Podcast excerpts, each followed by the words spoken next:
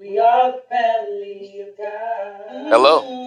Thank you for listening to the Avenue G C L C podcast. My name is Christopher Stevens, and I'm the minister at the Avenue G Church of Christ, where we are people of more. We hope that you enjoy and have enjoyed listening to this podcast, where you can find sermons, congregational singing, and talk shows with myself and youth minister Joshua Williams.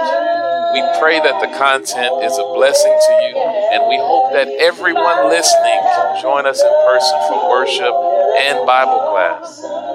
We are located at six oh one West Avenue G, Temple, Texas, seven six five oh four. And don't forget to visit us online at a v e g c o c dot org. From the people of Moore to you, thank you and God bless.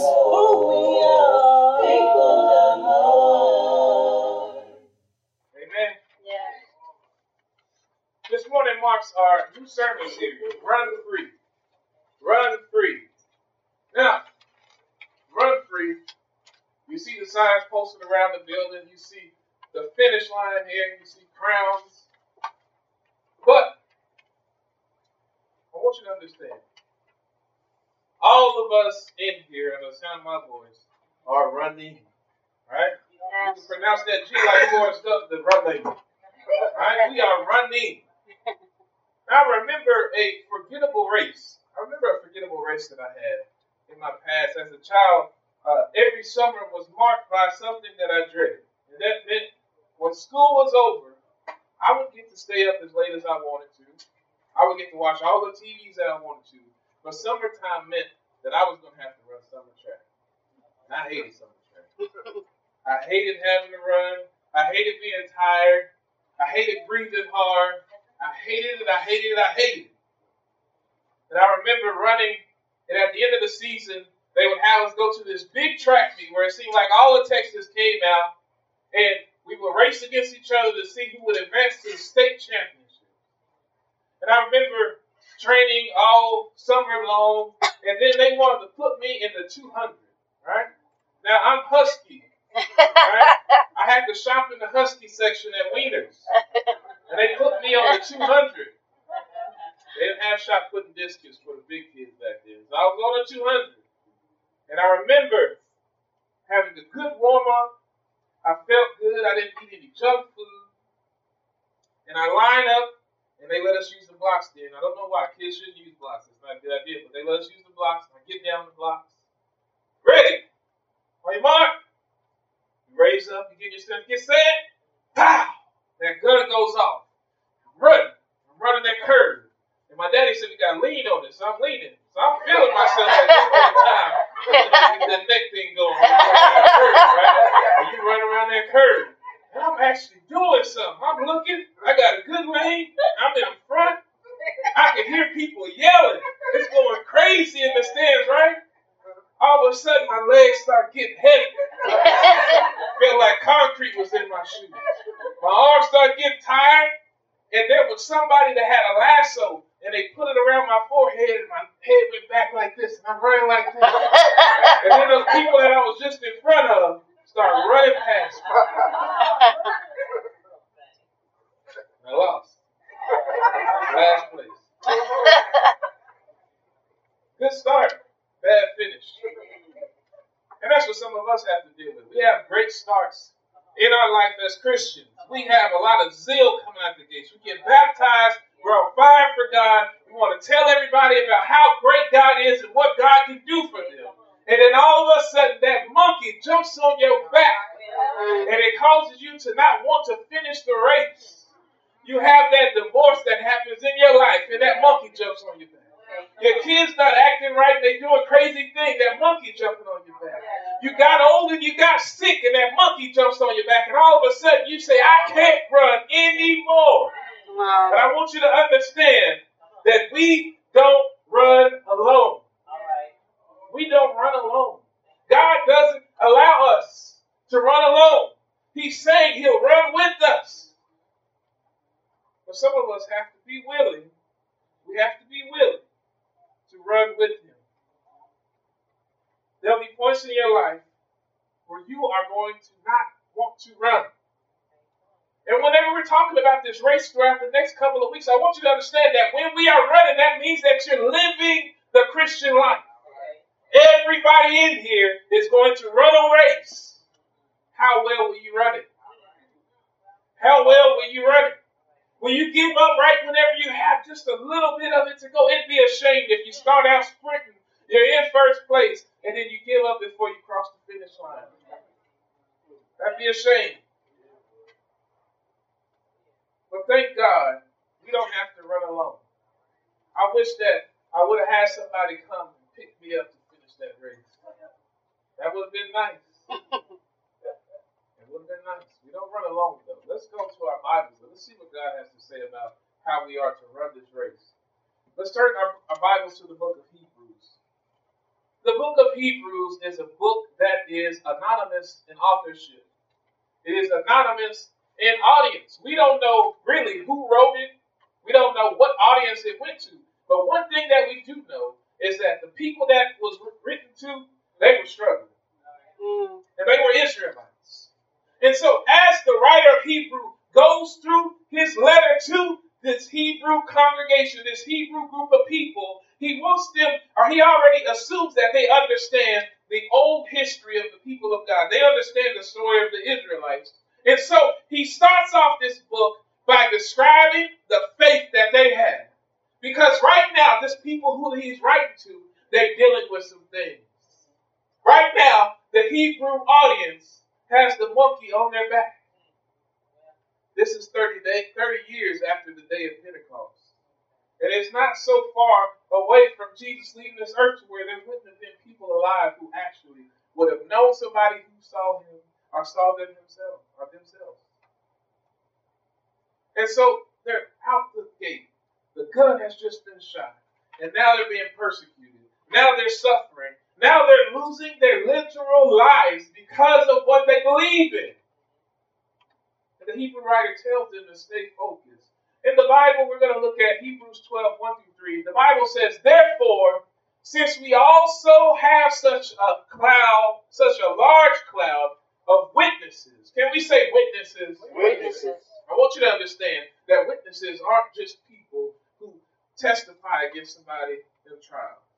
Witnesses are someone who says, in biblical terms, this is someone who makes clear, who says, this is what this is. And here the Hebrew writer says, we have a large cloud of witnesses surrounding us. He says, let us lay aside every, every, can we say every? Every. Every hindrance and the sin that so easily ensnares us. Let us run with endurance. Can we say endurance? Endurance. The race that lies before us. Verse two. Keeping our eyes on Jesus. That's important. Say, keeping our eyes on Jesus. Keeping our eyes on Jesus. I want you to understand that if you're taking notes, you need to write this down because this is going to be key throughout this series. We have got to keep our eyes on Jesus. I need you to understand when you're running, it is not good to put your head back. It's going to mess you up when you're running. That's messed up form. And if we don't have our eyes stayed on Jesus, that sounds like a good song, Brother Rowe. If we don't have our eyes stayed on Jesus, then our running form is messed up. It says, keeping our eyes on Jesus, the source and perfecter of our faith, for the joy that lay before him. It's talking about Jesus now. This is what you keep your eyes on. For the joy that lay before him, he endured the cross, despising the shame, and sat down at the right hand of the throne of God. For consider him who endured such hostility from sinners against himself, so that you won't grow weary and give up. Say, giving up is not an option. I don't think you believe it. Say, giving up is not an option. Giving up is not an option. It's not an option. Now, don't y'all get out of here and lie. Don't get out of here and give up, all right? Now, let's focus on verse number one here. Hebrews chapter twelve, verse number one. What does the Bible say, Brother Arnold? Therefore, uh-huh. since we are surrounded by so great a cloud of witnesses. Now, I want you to focus on this portion right here. He starts off with the word, therefore. That doesn't mean that there's four things. Okay? I want you to understand that he's saying, because of what I just said to you above, because of what I just said to you above, you may be asking yourself, what did he say, Chris? I haven't read Hebrews chapter eleven. Well, I want you to know that in Hebrews chapter eleven is where he begins to describe what exactly faith is. And what he does is he gives the definition of faith first, and then he starts naming out people and how they use their faith to remain faithful to God. And so he says, therefore, since we are surrounded by so great a cloud of witnesses, let us also Let us also lay aside every weight. Now pause right here. When we look at this cloud of witnesses, it's this imagery of this thing that is above us. He says we have all of these people who have been witnesses. This word in the Greek looks exactly like the English word martyr. A martyr. Do y'all remember Stephen? Stephen speaking to this group of Jews. He says to them, you guys are hypocrites. Let me tell you about the story of Israel and how God's holy people have always went against his actual holy people. And he tells them about himself, and he describes the whole history of the Israelite people. And what they decide to do with Stephen after this is to congratulate him and lift him up on their shoulders. No, not what happened, right? They said, okay, because you told us the truth about what actually is, we are going to stone you. And that's what somebody who is a martyr is. They usually end up dying because of what they believe to be true. And he says, you have this great cloud of martyrs, witnesses, people who have shown that faithfulness is the right thing to do around you. Right? And then he says to them, you have this around you. You have these examples to live by. He says, now the thing that you have to do is what? Let us also lay aside every weight. He said, let us lay aside. That means take off. Just like we're in our Ephesians studies and talk about taking off that, that old self, that old you who you used to be. He said, lay aside what? Every weight. He says, lay aside every weight. This right here is talking about an, an, an, an impedance. Something that stops you from progressing forward. There are things in your life that keep you from progressing forward. Understand, there are some things in your life that keep you from being faithful to God. Some of them, some of them are people. Some of them are people. There are some people in your lives that keep you from being faithful to God. They are weights. They hold you back from having an actual good relationship with God. Amen? Some of them are your jobs. Some of our jobs keep us from being in a good relationship with God. They're weighing on us. They cause us, when we're running, to slow down because they have so much weight in our lives. And guess what? People ain't heavy. Jobs ain't heavy. Relationships ain't heavy. Children aren't heavy. We make them heavy because we choose to put more weight in them. Wow. You understand that? It's not, it's nothing wrong with having a job. But when you put more weight on going to that job than you do with coming into Bible study and to worship, that's when it becomes heavy. When you put more weight into that significant other, that girlfriend, that boyfriend, even a spouse, when you put more weight into that drinking habit, that smoking habit that you have, that pornography habit that you have, all right, that's when they become weights. That's when they become hindrances. And Paul says, if you want to run this race, if you want to run this race, then you have to take that stuff off. You have to lay it aside. You have to. And I know that it's hard to take off weights. It's a struggle. And you know, when you think about the imagery here, think about this. When you go into a gym and you lift up those dumbbells after you haven't been there for six months, right? You lift it up. That means that you have to exert some effort. That means that you're going to have to do something that's not going to miraculously happen. It's not going to miraculously happen for you. You have to put forth effort to lay aside these weights. There's some weights in someone's life this morning. All right. you know very well that it's keeping you from God. Are you going to take those weights off? That's the question you have to ask yourself. Am I going to take these weights off? And sometimes the weights can be ourselves. Yeah. Our attitudes. Dispositions. How we view life. Yeah. Pessimistic attitudes.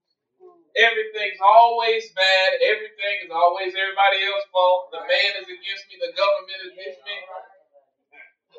Weighing ourselves down so we can't even run faithful lives. This is saved folk. This is us folk.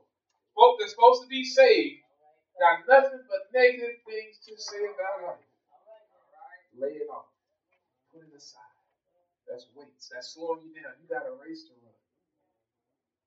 He says also, let us also lay aside every weight and what else? And the sin that clings so closely. Now, this right here, I don't know why it reads like this in the English, but in the Greek, the word there is not so much that it is so close to you, but it is a thing that has a grasp on you. There's some sins, right? There's some sins that bother me that don't bother Brother Rowe. There's some things that bother Brother Rowe, but they don't bother me. And those things that bother me, but not Brother Rowe, are the things that have the tightest grasp on it. Just think about it for a moment. Just think. When you smell that brown liquor, it does nothing for me, but to you, it might cause you to want to drink. Yeah. All right. When you see Beyonce on the T V, it might not do anything for your wife, but the husband might be thinking it's your thoughts about it. All right. All right. Yeah. Wife's looking at Boris Cujo. Don't do nothing for the husband, but might do something. Their thoughts somewhere sinful. All right. There's something that clings tight to you. There are sins that affect us differently than other people. Some of us can't help but to kill people with our tongues. It clings to us. We get some kind of, of, of, of, of high off of doing it. Some of us can't help a lie. There are people who can't tell the truth. They don't even have to lie. They just lie just because. That's something that clings to them. Don't laugh too much because you have a sin that, that you commit to. Yes. These things that we do. These things that we do. These things that we easily fall into. You know how you can say, okay, that sin over there is worse because I don't engage in that sin. And then you want people to have sor- be sorrowful for you whenever you commit your sin. That's that sin that easily clings to you. That's that one that catches you up and causes you to trip while you're trying to run. That, that's that sin right there. Are you thinking about that sin right there? That one that causes you to want everybody to say, oh, forgive them because they have sinned. I slipped up again. Forgive me. But I hate those homosexuals. Well, that's the sin that ensnares us. That thing that you're thinking about right now, that's that sin that ensnares you. He says, I want you to lay aside those weights, lay aside those sins that cling so closely. And what else? And let us run with perseverance. He says, and let us run. Now I need you to understand, if you want to live the life of a Christian, it is not enough for you to begin the race and stop. What if you watch the Olympics? Y'all remember Michael Johnson? Michael Johnson was a bad boy. Michael Johnson used to run the two, the four. It didn't matter what it was. Michael Johnson was going to sprint that thing, right? What if they shoot the gun and then Michael Johnson just stops? He starts off a couple of steps and stops. That's not a race. That's not running. Understand.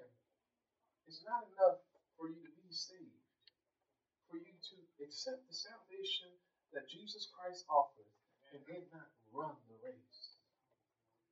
Running the race means that you're going to have spectators. Running the race means that somebody's watching you as you live your Christian life. And if you don't run, they miss out on the witness that you provide.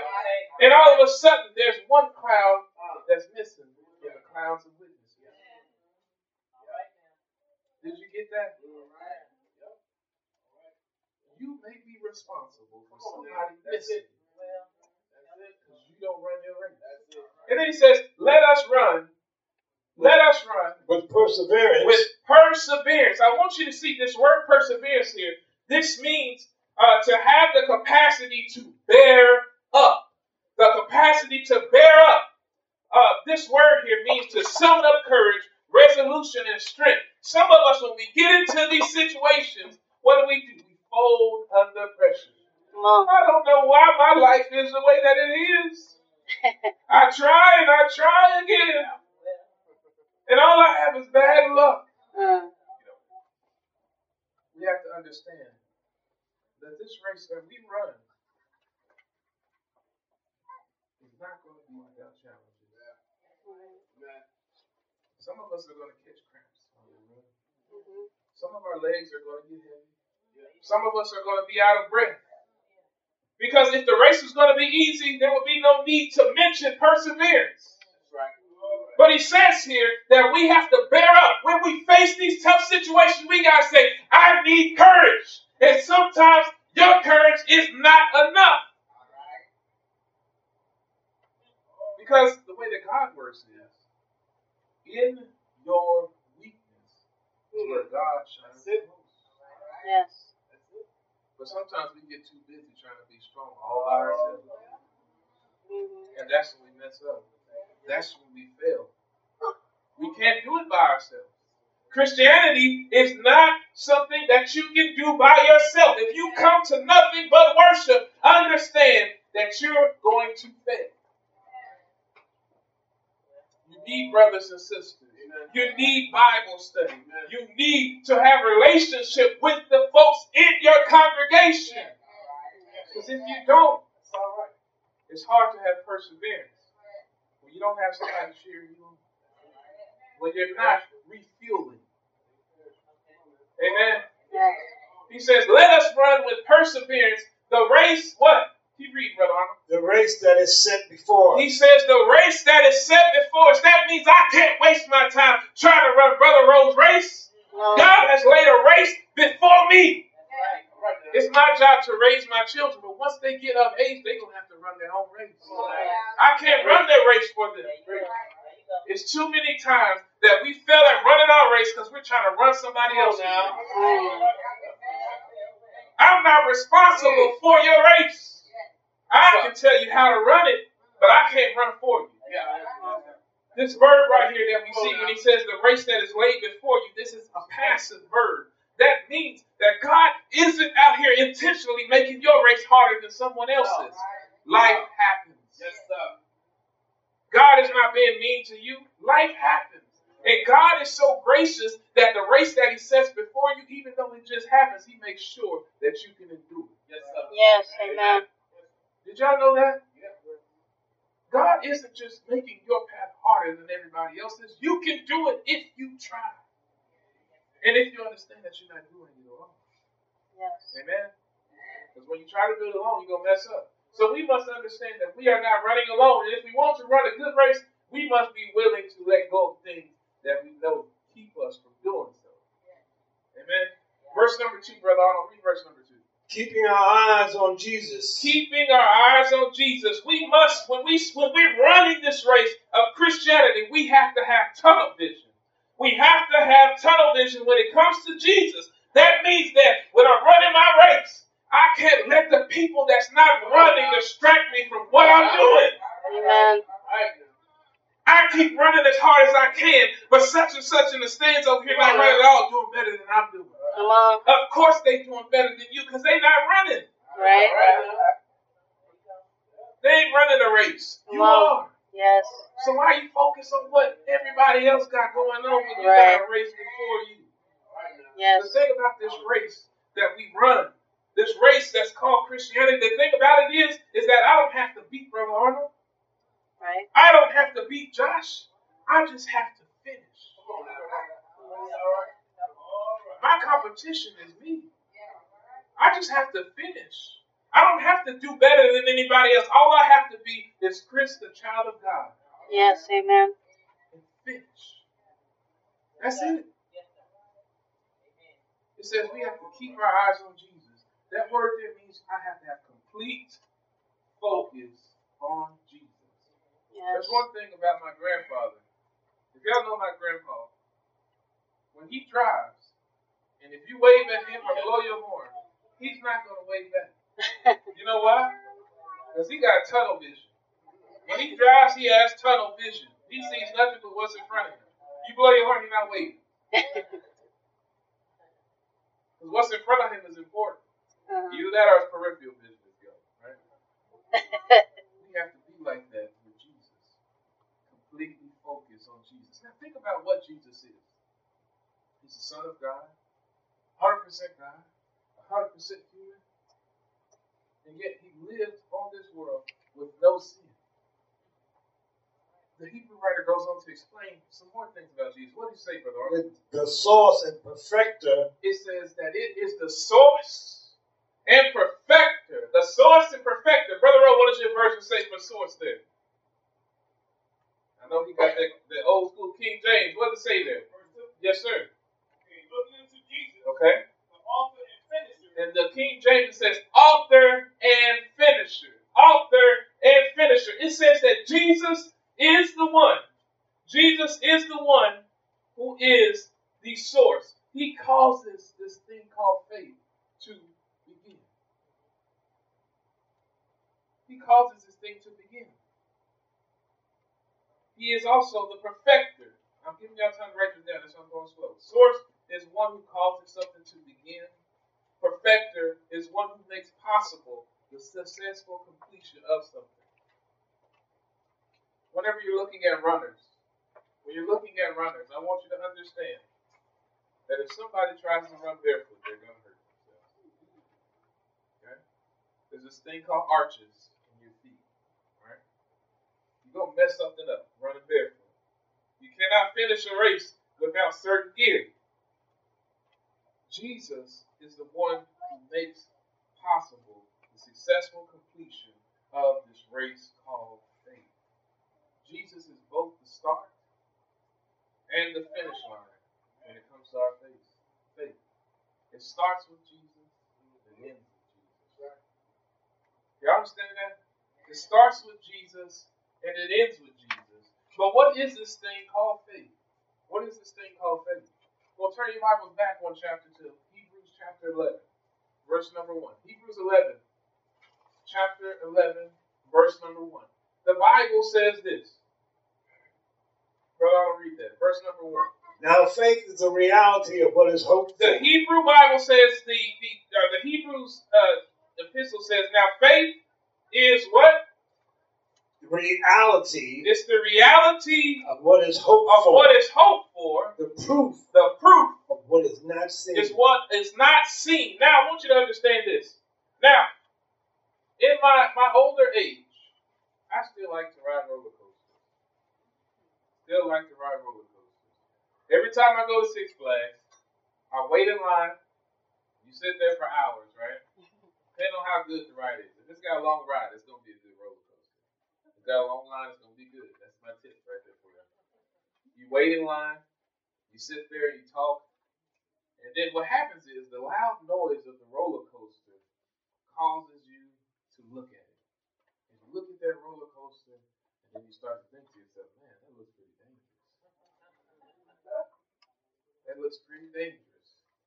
Right?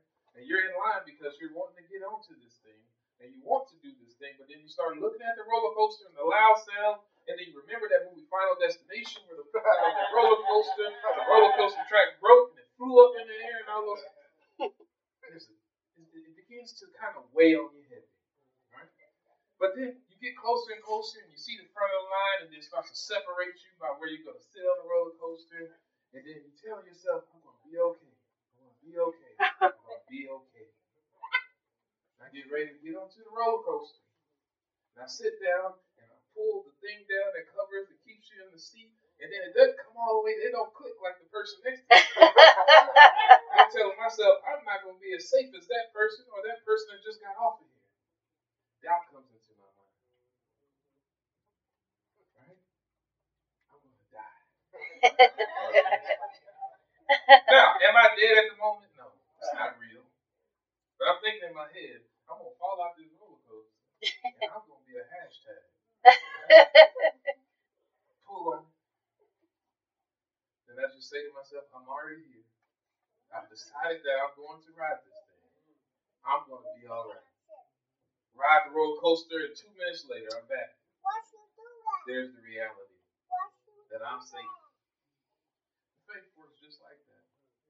We decide to run this thing called a Christian race, and we see bad things that have happened to other people. And we say to myself, I don't know if I can finish, because I remember what happened to such and such. I remember that they lost their mother before they were ready to lose their mother. I remember that their spouse cheated on them, and they never recovered from it. I remember that their kids left home and just started wilding out, even though they were Christians. How am I going to raise children when I know I'm not as good as that person is? That's us waiting in the line to get to destinations that ain't even real yet.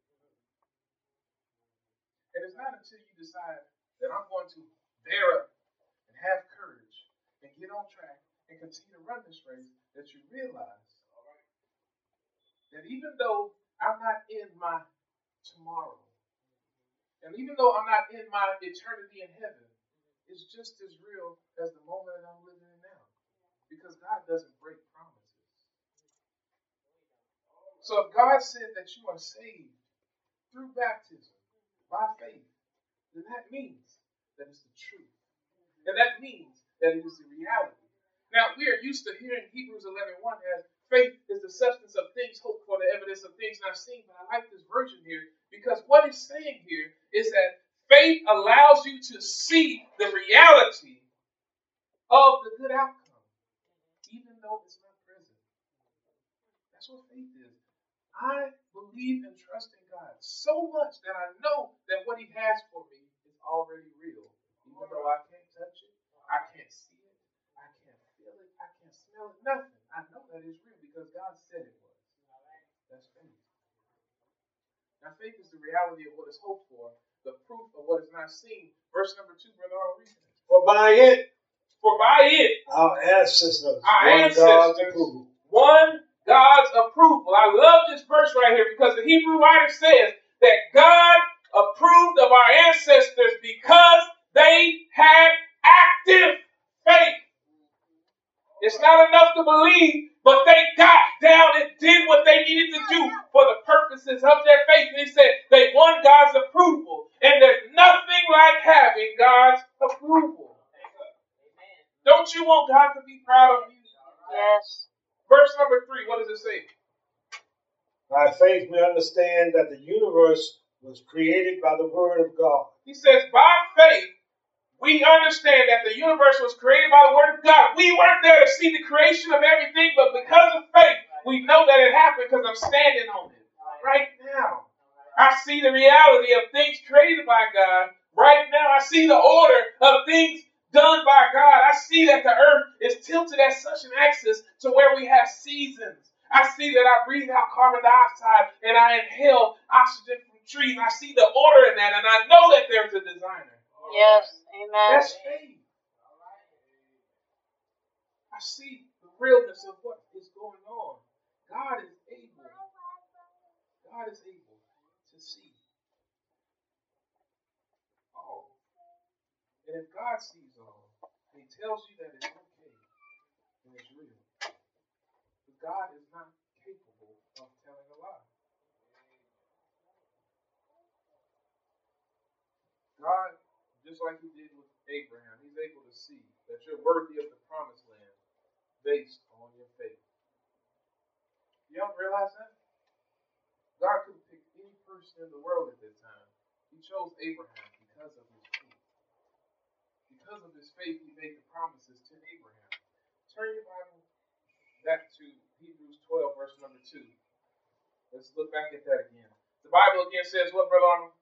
Keeping our eyes on Jesus. Keeping our eyes on Jesus. The source and perfecter of our faith. Uh-huh. For the joy that lay before him. All right. He endured the cross, despising the shame. I want to pause right here for a moment because I need you to understand what's happening.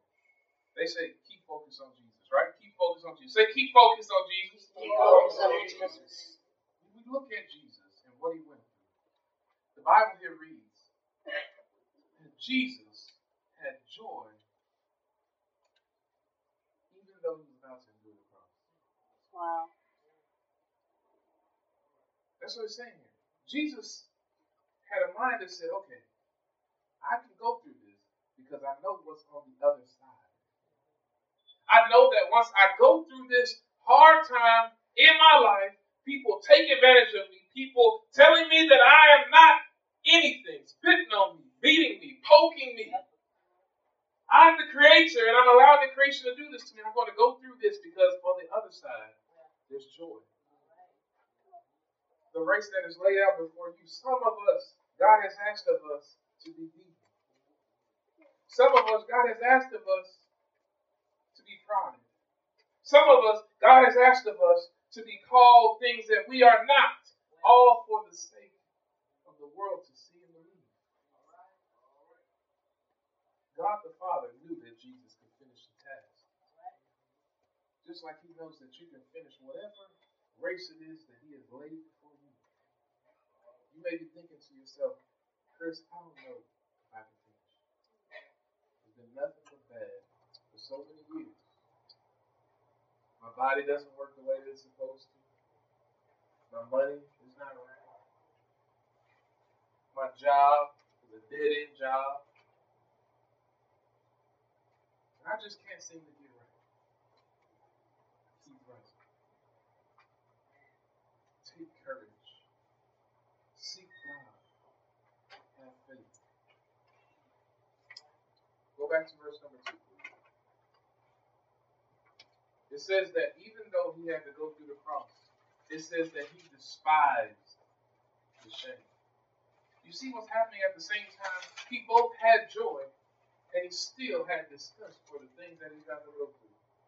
It's possible to have a negative view of your negativity and still have joy. It's possible for those two things to happen at the same time. It's possible for you to hate the situation that you're in and still have joy. That means I don't have to walk around like, like I'm just depressed to where the whole world is about to fall apart at any time. I don't have to be mad at the whole world all the time. I can still have joy when things aren't going the way that I want them to go. Even when I have to run when I'm tired. Even whenever I have to run whenever my arms can't function. Even when I have to run and there's so many distractions going on all around me. I can still have joy in my race. There's going to be times when your race isn't good. There's going to be times when you feel like walking, when you should be running. But understand that you're not alone. Abraham, Enoch, all these people have faith. Your brothers and sisters in this room today have to walk and run by faith. You're not alone. But you miss out on those things when you don't come back. And you can look around. Look around. Look around right now. Look to your left, look to your right, look to the front, look to the back. Everybody in here ain't going to be back at five o'clock. And what, what's going to happen is, and I know that you're going home because you want to rest, you want to take a nap. Some of y'all going to rest yourself to hell. I'm not doing it. Some of us going to nap our way to hell. Because we don't want to learn more about Christ. Because we don't want to help our brothers and sisters out. Because sometimes we think that when we come into this building, that it's only for us to be nourished. Sometimes it's your job to nourish somebody else. Yes, amen. Well, the Bible says this is just the Lord's day, so I don't have to come back on the Lord's evening. Come on now. Come on now. Come on. That's all I got to say. Come on.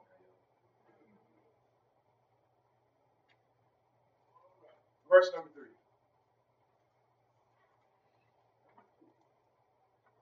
But consider him who endured such hostility from sinners against himself.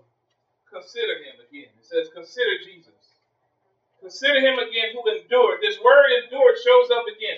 Who brought up this strength from somewhere. When he's on the cross and he yells out for his Father. Jesus isn't relying on his own strength at this point. He's bearing up, saying, I have to face this thing. I have to endure this thing. It says to consider Jesus who endured such hostility. This means that people were going against him who should have been following him. There's no way his people should have betrayed him, but they did. And he had to bear up so he can go through. What are you willing to endure for your faith? What are you willing to endure for your faith? Are you willing to experience something you despise in order to continue the race?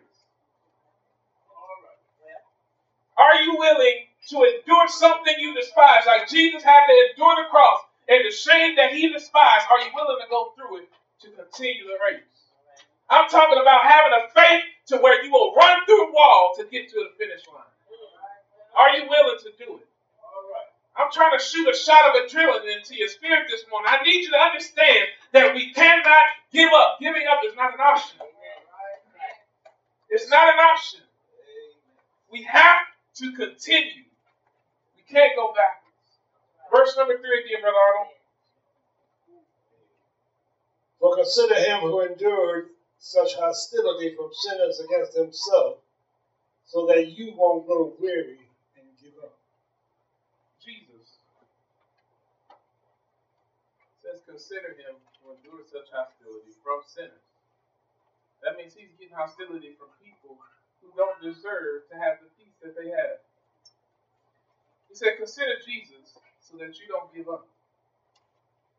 Now, I was trying to think of a way to exemplify this, to, to narrate this and give you a word of what this thing looks like when we're on this Christian race. But I was blessed to have uh, Brother Scott. He reminded me of this video here. I want you to see this video. This is Derek Redmond as he is in the Olympics. He's running his race. Watch what happens.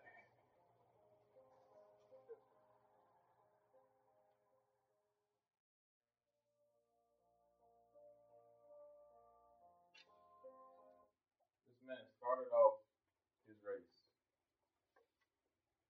Started off great, like we all start off great. He begins his race, and he pulls up lame, his hamstring. He tries with all his might to finish. He hops down the track as much as he can by himself.